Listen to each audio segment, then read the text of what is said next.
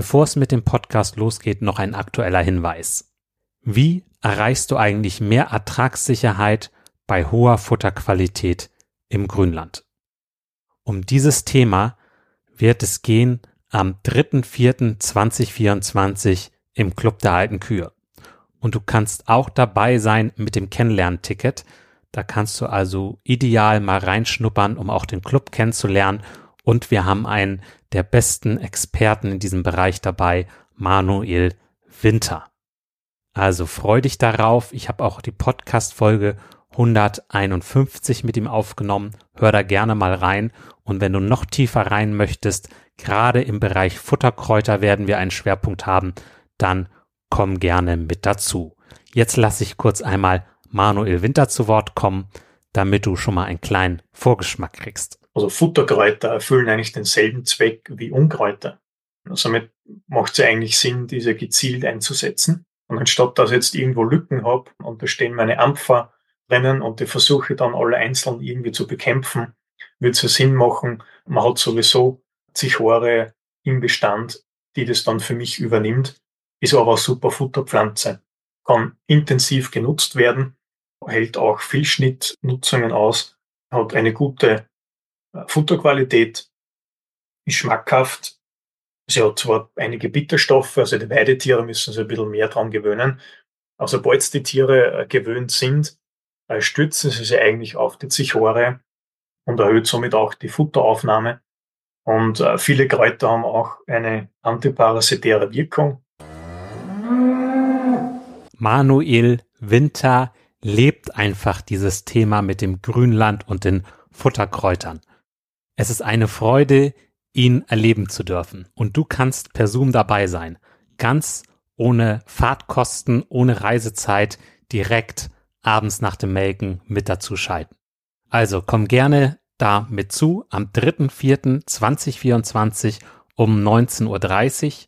Weitere Infos dazu und auch die Möglichkeit, das Kennenlernticket zu buchen unter kuverstand.de schrägstrich kennenlernen minus Ticket. Am besten, du schaltest kurz auf Pause und buchst direkt das Ticket. Würde mich freuen, dich dann demnächst begrüßen zu dürfen. Nun geht's auch los mit dem Podcast.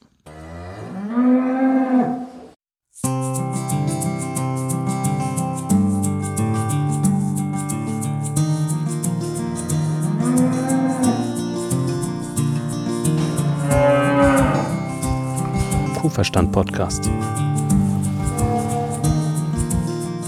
Der Podcast für alle Milchviehhalter und Herdenmanager, die das Ziel haben, sich weiterzuentwickeln und mit gesunden Wiederkäuern zusammenzuarbeiten. Heute am Mikro ist wieder Christian Völkner. Hallo und herzlich willkommen zur heutigen Folge. Heute geht es um Investitionen in der Landwirtschaft. Was sind eigentlich Investitionen? Was gibt es bei Investitionen zu beachten? Wie sehe ich das Thema? Und ganz zum Schluss, am Ende dieser Folge, möchte ich sechs meiner besten Investitionen dir verraten und auch drei, die überhaupt nicht gut waren, die ich mir hätte lieber schenken sollen. Was ist eigentlich Investition? Wenn man im Internet googelt, findet man allerlei Ansichten und einen riesen Wikipedia-Eintrag das kommt immer darauf an, aus welcher Sicht man darauf guckt auf das Thema. Ich habe jetzt immer hier von welt-der-bwl.de. Der Begriff der Investition ist vielfältig. Er umfasst unter anderem erstens Ausgaben für Vermögensgegenstände, vor allem das Anlagevermögen, zum Beispiel Gebäude, Maschinen, in Klammern bilanzorientierte Definition. Zweiter Punkt, er umfasst Ausgaben zum Beispiel für Projekte, die getätigt werden, um daraus zukünftige Einzahlungsüberschüsse zu erzielen. In Klammern zahlungsorientierte Sicht. Allgemeiner formuliert kann man eine Investition als Mittelverwendung für unternehmerische Zwecke beschreiben. Das finde ich trifft es ganz gut. Eine Mittelverwendung für unternehmerische Zwecke. Das ist eine Investition. Interessant ist, ähm, dass Investitionen oft ähnlich verlaufen, dass ähm, ja, wir uns irgendwann entscheiden für eine Investition und dann erstmal zahlen, den Preis bezahlen. In der Regel sind das viele Euros. Sind wir sozusagen mit unserer Investition in den Miesen. Irgendwann fängt es dann an, Geld zu verdienen. Das ist zum Beispiel so, wenn wir ein weibliches Tier haben und wir wollen es melken und erstmal investieren wir in die ganze Aufzucht, Milchaustauscher, Futter und irgendwann fängt es dann an, ja, Milch zu geben. Das erste Kalb ist da und dann haben wir noch nicht äh, die Kosten, die wir gehabt haben, sofort reingespielt. Dann dauert es erstmal.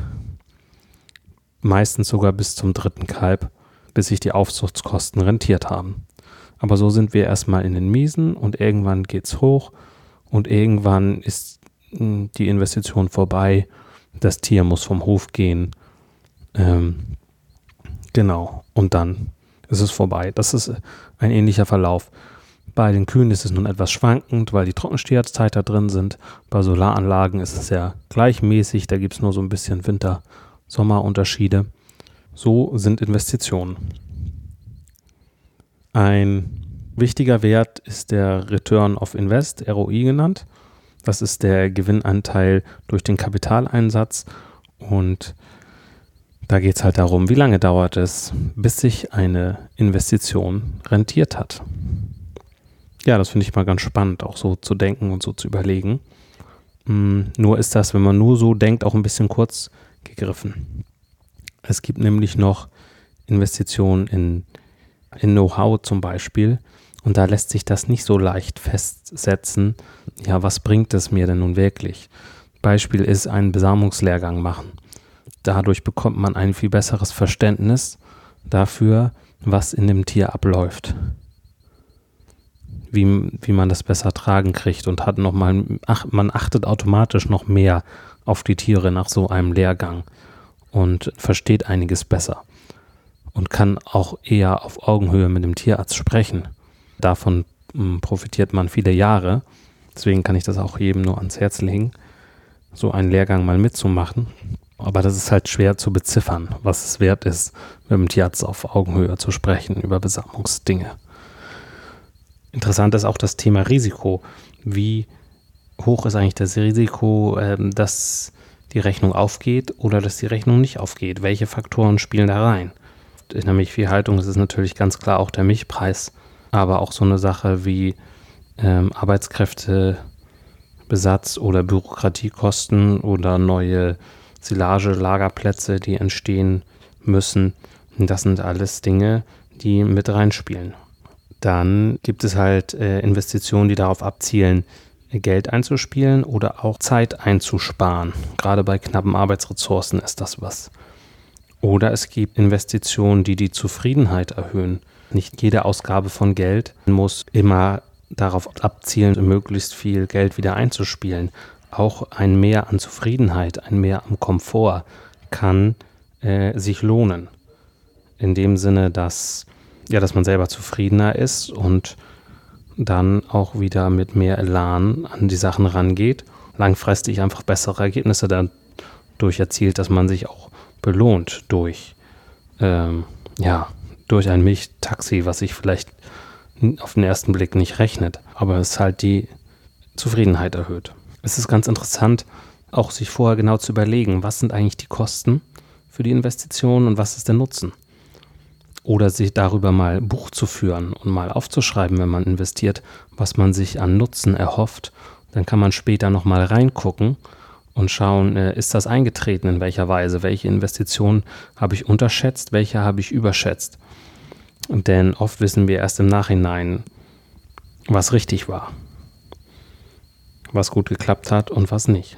Da denke ich halt, dass das Informieren auch ein wichtiger Faktor ist, sich genau zu informieren, wie andere Leute das sehen, wenn man da investieren will und auch mit den Leuten zu sprechen, die schon dort investiert haben. Also nach Referenzen fragen, gucken. Dann gibt es auch eine Investition in Möglichkeiten oder Flexibilität. Auf den ersten Blick macht das überhaupt gar keinen Sinn, aber ähm, ja, wenn man dann bemerkt, dass man mehr Flexibilität hat oder mehr Zukunftsaussichten, dann macht das durchaus Sinn. So haben wir auf unseren Hof zum Beispiel mal sechs Hektar gegen vier Hektar getauscht. Das heißt, wir hatten nur noch zwei Hektar weniger. Warum macht man das? Ja, die vier Hektar, die waren direkt hinter unserem Stall. Also wenn wir nochmal groß weiterbauen wollen, den Stall nochmal ordentlich verlängern, dann sind wir auf diese vier Hektar angewiesen. Ähm, deswegen haben wir das gemacht. Also dadurch haben wir uns Flexibilität gekauft. Und sowas kann durchaus Sinn machen. Ja, mich würde das interessieren, wie ihr das Thema auch seht mit den Investitionen. Äh, welches eure besten Investitionen hinsichtlich Zufriedenheit, Komfort oder auch Know-how war. Gerade beim Thema Know-how finde ich, das ist eigentlich meistens eine sehr gute Investition. Denn das Wissen, was ihr einmal erworben habt, das kann euch keiner mehr nehmen. Wenn ihr einen Schlepper habt und der wird euch geklaut, dann äh, ist das schwierig. So, ja, aber ähm, das Wissen, das ihr habt, das behaltet ihr. Also Investitionen in sich selbst, in sein eigenes Wissen, seine eigene Erfahrung, das ist meiner Meinung nach immer sehr gut angelegt. Oder meistens sehr gut angelegt. Nun möchte ich erstmal meine drei Investitionen aufzählen, die total gecrashed sind, die nicht geklappt haben. Das war ein Kälbertränkeautomat. An sich war der Automat nicht schlecht, nur er hat bei mir nicht ins System gepasst. Also wir haben den Kälberstall gebaut, die Lüftung war nicht optimal, da waren einfach zu viele Tiere drin und das was halt drauf Firstlüftung mit äh, hohem Luftvolumen, die die Lüftung hat nicht richtig geklappt. Das ist kein Stall für kleine Kälber. So, und dann äh, da mit dem Tränkeautomat drin. Das hat nicht funktioniert. Also, vielleicht war eher der ähm, Kälberstall falsch, falsch konstruiert, sag ich mal. Ähm, auf jeden Fall ähm, habe ich den Kälberautomat für diesen Stall gekauft. Und äh, das hat nicht funktioniert. Also, da ist jetzt auch nicht der Tränkeautomat selber schuld, sondern das hat einfach nicht bei mir ins Konzept gepasst. Und deswegen war das einfach eine Investition, die, ähm, ja, die nicht richtig war in dem Zusammenhang. Und das äh, sehe ich nämlich auch so, dass Investitionen, die bei dem einen ganz richtig sein können, beim nächsten ganz falsch sein können, weil die individuellen Begebenheiten auf den Betrieben einfach so unterschiedlich sind. Eine Investition, die für mich richtig ist, kann für dich äh, totaler Mucks sein und andersrum. Was auch bei mir nicht geklappt hat, ist die Greifschaufel. So eine schöne orangene Greifschaufel.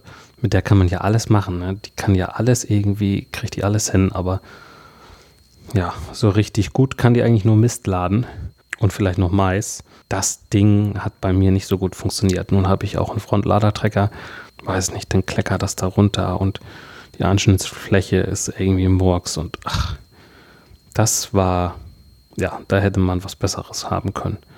Noch ein Punkt, ich habe mal gebrauchte Halsbänder gekauft.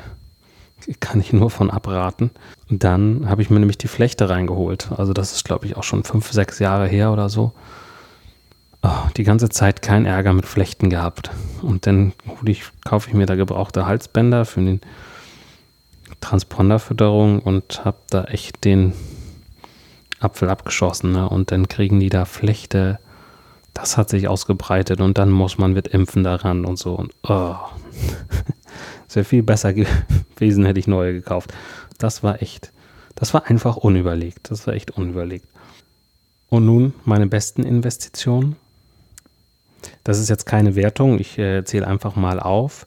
Das ist ein Herdenmanagement-Programm, was cloud-basiert ist, dass ich wirklich alle Daten immer gleich im Handy habe, dass jeder das eintragen kann, der auf dem Betrieb ist und ich ähm, ja, einen guten Überblick habe und nichts verloren geht. Das ähm, war echt hilfreich, wenn man mal so durch den Stall geht und sieht, da bullt eine. Also das, äh, ja, auch für die Stimmung, ja, das macht einfach Spaß, damit zu arbeiten, fand ich. Und ähm, ja, und hat mir echt einen Nutzen gebracht. Eindeutig das Fieberthermometer kann ich nur betonen, da werde ich nochmal eine Folge verlinken, wo ich über besseres Fiebermessen beim Rind spreche. Das ist eine Investition, die rentiert sich derart schnell, weil das Fieber, äh, wenn das hochgeht und wir schnell reagieren, dann haben wir einfach einen viel besseren Behandlungserfolg. Und wenn wir dann kein Fieber messen, umso besser, so wollen wir es ja haben, aber wenn wir was entdecken, dann ist es echt super. Deswegen Fieberthermometer super rentabel, unbedingt anschaffen. Was sich auch richtig gelohnt hat, ist äh, der Besamungslehrgang. Nicht nur, dass ich selber besamen konnte und dadurch äh, Technikerkosten gespart habe. Nein, ähm, einfach dieses Wissen, wie es in dem Tier aussieht, mit dem Tierarzt auf Augenhöhe reden können, ähm, ja, die Bedingungen verbessern, weil man sich mehr bewusst ist, wie wichtig das ist, äh, eine gute Energiebilanz zu haben, wie wichtig Licht ist. Ähm, ja, ganz wichtiges Thema. Also das war Punkt 3, Besamungslehrgang. Sind wir auch schon beim Punkt 4. Beim Stall von 84 habe ich bei der wandständigen Liegeboxenreihe die Wand rausgehauen, sodass sie mehr Schwung haben zum Aufstehen. Neue Liegeboxenbügel rein, neue Matten rein. Das war auch echt gut. Die hatten, glaube ich, 2,20 Meter, 2,30 Meter bis zur Wand von der hinteren Boxenkante. Das ist zu wenig für die Holsteins, das geht nicht. Und jetzt ist das so schön zu sehen, da, wenn die da den Kopf nach draußen schwenken. Und auch der Lichteinfall ist ja viel, viel höher. Und das habe ich auch direkt gemerkt bei den Besamungsergebnissen, bei der Trächtigkeitsuntersuchung. Viel weniger Tiere, die ins Off-Synch-Programm mussten und auch viel mehr tragende Tiere. Also das hat einfach besser geklappt, da war mehr Licht. Das war doch deutlich zu merken. Das war der vierte Punkt meiner guten Investition. Äh, ein fünfter Punkt, Calciumbolus. Bin ich auch ein großer Freund von. Ähm, einfach nochmal Calcium äh, um die Kalbung herum sicherstellen, dass da genug da ist. Das ist eine gute Versicherung. Ähm, ja, kann ich jetzt natürlich nicht so genau belegen, habe keine Studien dazu gemacht und was weiß ich nicht. Ähm, aber das habe ich halt bei mir auf dem Betrieb gemerkt, das funktioniert ganz gut. Da äh, bleibe ich dabei. Das ist mir einfach es wert. Sechster Punkt ähm, ist die Busseminarreihe. Das hieß, glaube ich, Bauer-Unternehmer-Training, Schulung. Bauer-Unternehmer-Schulung. Das ist eine Seminarreihe, die angeboten wird von der Andreas Hermes Akademie. Ich werde euch das mal verlinken. Das ist echt super. Ja, weil sich so eine feste Gruppe bildet.